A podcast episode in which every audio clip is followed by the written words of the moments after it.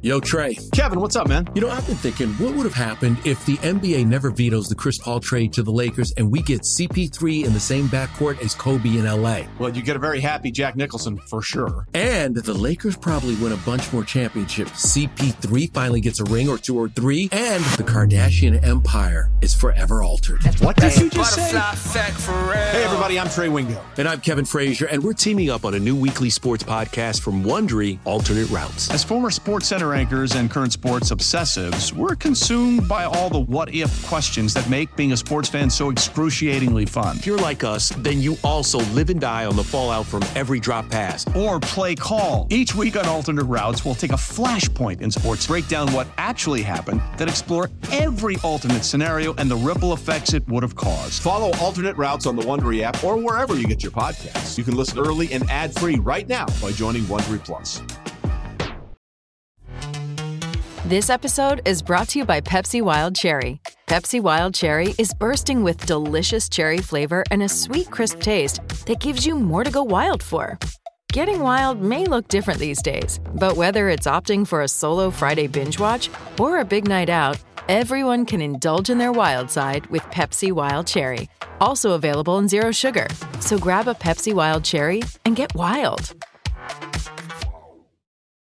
Okay, uh, welcome to the bandwagon. Uh, lots of energy, mainly because it's not just you and me, Larry, is it? Uh, no, it's not, and, and we have to be on our best behavior because uh, I was, you know, planning on just being morose and low key, but I can't. I can't. Not in front of, not in front of company, Kevin. I can't. I gotta put on a happy face here. Yes, well, we have uh, one half of the of the what is it? The Black and Gold podcast. Inside Black and Gold. Inside Black and Yes. Gold. Let's get it right. Jeff Nowak is here. Yay! Congratulations for joining us. Thank you for having me. It's us and the dog. Yeah, I was gonna say my dogs are fighting in the background. That's Coconut and Stella. They want to. Co- uh, Stella at least is wearing uh, Saints color. She's all black. I'll put some gold on her. Well, no, I won't. Not when we play you. Um, you're supposed to be the enemy now. Jeff is Uh, Jeff is the host of Inside the Black and Gold podcast and uh, and a Saints fan, I can only presume. And um, no, no, not rooting turns for out- him. No, it's just that. Yeah, they they forced him into the the whole thing, and he's just Well, I, mean, I didn't grow up here, so like I, I root for the team. I, I've had this conversation on the podcast a few times. Like I root for the team because I it's more enjoyable for me when they win. But like I I would attest to being a Giants fan because that's where I grew up. That's the team I grew up rooting for. Uh, New York Giants fan.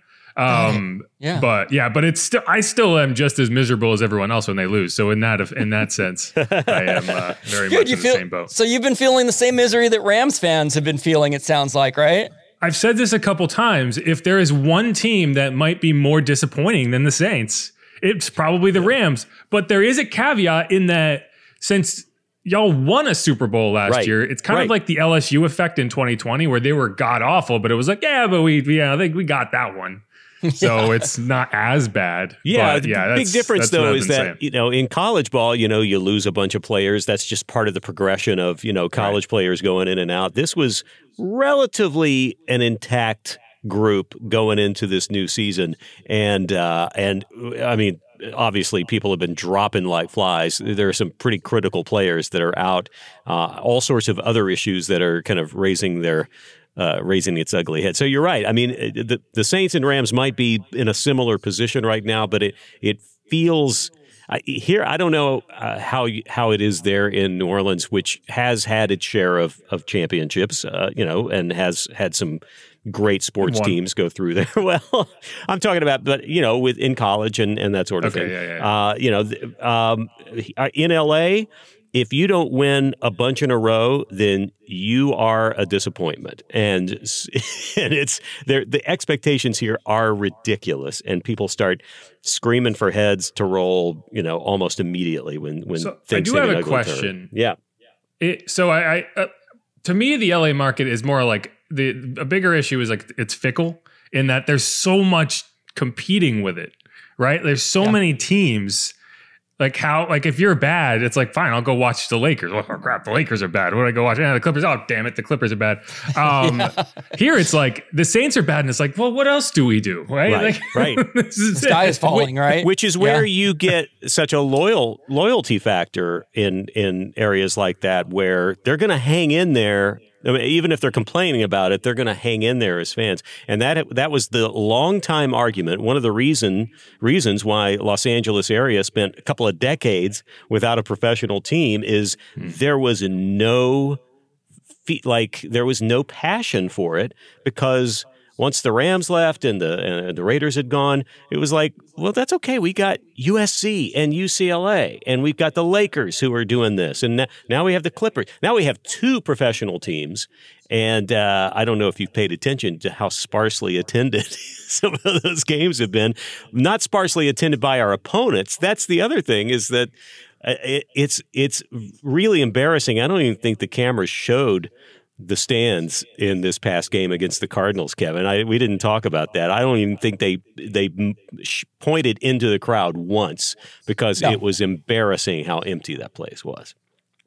Yeah, so it's a good thing we're playing at, at, at, the Superdome this this weekend because we will expect there to be more Saint fans than Rams fans. Um, you now you as have you have you experienced a live Saints game yourself? I'm guessing you have, or yeah, I'm fully credentialed. I'm I'm in the press box for the games. Um, it is funny oh, because that sounds the nice. game that re- re- I remember in that regard was last year because I had to watch it was the 49ers game at the end of the season where you know, the Rams just t- tore the Saints fans' hearts out. Um, but it was like you, yes. you just listening, you wouldn't know that that game was in LA. You would have assumed it was in, yeah, it right. was in San Francisco just by the noise or wherever they play, Santa Clara, uh, yeah, because Santa it, it, sounded like a road game for the Rams. Like the, the 49ers were coming back and you, the crowd noise was like that. And it actually, you know, this season has gotten to the point where and I know like LA deals with this too. New Orleans is a destination city. So it's like, especially when the team is bad and, you know, Ravens fans, for example, we're like, oh, you want to go to New Orleans? Like, yeah, we're going to win. Oh, yeah. Or, okay. And then, so the game, by the time it was over, the last five minutes of that game, it was only Ravens fans left. And there was a good number of people in that stadium and they were doing their entire cheer and it was just like uninterrupted um, that's got to be demoralizing for the players on the field. I've always felt like, but yeah, yeah, I, I I understand what you're talking about. I think the players know now when they sign here that it's going to be a few years before, and, and maybe before their career is even has even uh, ended, they may not ever be at a home game that actually has a home crowd. But um, the, what what's the environment like normally at the Superdome? I mean, look, it's it's. Um, it's not a great season for the Saints. First of all, what's their record this year? Are they also three and three and six? three and seven right three now. And three seven. And, three and seven. So what's the, what's the experience of being a fan like been this year? And are fans still showing up to the stadium and being as loud as ever? Can we expect to see that this Sunday? You know, it's it's getting to the point where it's hard to say that. You know, like it. This is a fan base that will hang in there for a long time, but it's getting to the point where it's like you, they not only are they bad, they they lose at home constantly. Like it used to be a situation where you go to the Superdome and there is a inherent home field advantage and they rarely lose there. So the volume is going to be there. Even in like the 7 and 9 seasons under Sean Payton, you felt like, okay, we're going to get them at home. Um, that just hasn't been the case the last few years. So it has I, I would say that it has gotten progressively less loud. The loudest I can ever remember it was the NFC Championship against the Rams. And in that game, yeah. Jared Goff had to tape over his ear holes because so he could hear wow. the mic in his own helmet. And there was a piece of the concourse in the stadium actually broke off and fell to the ground. Like oh it was that gosh. loud, like it was shaking. So wow. it's like the the ability is there to make that place impossibly loud, but when the team is playing the way it has, it's just demoralizing. And so, you know, if if the Saints get ahead and this is a this is going to be a full building. It's always a full building. Mm-hmm. It can get loud, but the team has to play in a way that makes it that way, and they just haven't done that outside of the Raiders, who I think everybody can beat the Raiders. yes, yes, they, there's something we can all agree on. Yes, yeah. for sure.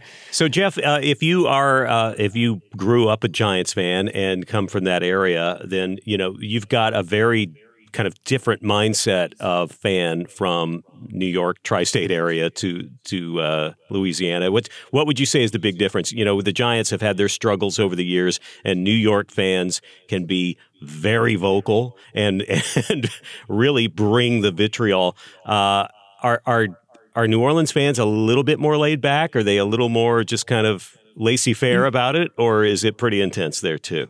No, I, I think it, it's it's a very unique situation. Like for example, like the Giants, you know, I was a Giants fan, but I lived in Connecticut. Like I was very far away, but I was a fan, you know. Whereas like the community involvement in this team is at a level that I think very few cities can can duplicate partially because it's not a very it's a small market. It's the second smallest market to only green bay. And i would argue that those fan bases are similar in the sense that they are kind of bonded to that team. Right. and in new orleans it's even more intense because of the role the stadium and the team played in the return from katrina and the, uh, the just kind of the the emotion tied to that right? Like they did a replay during the during the covid shutdown. They did a replay of the uh the Gleason block, you know, the dome coming game, and like 70,000 homes tuned in to watch it. Like a replay of that game. Um, so that's and and so when they're good, it gets really exciting and like the entire city you can feel it. When they're bad, it's like this emotional roller coaster of if people don't know how to handle it. And I think it also kind of doubles down in the sense that when Sean Payton was here, you felt like there was always, you know, a, like a glimmer of hope at the end. Right, right. Now Yeah. it just feels like it's just a downward death spiral. Um, but you know, That's the quote. There's the quote. We're all done. We can wrap up. We, we got New Orleans Saints downward death spiral. There we go. yeah. I mean, it's just it's that's what it feels like these days. It's been very, very dramatic, um, and you know, this is a team that I, I watched for years. Always seemed to play. They played winning football. They found a way to win. Now they find ways to lose, and that's what bad teams do. Um, and and that's you know that's if you can say anything about this Saints team through the first ten games, they've been a bad football team.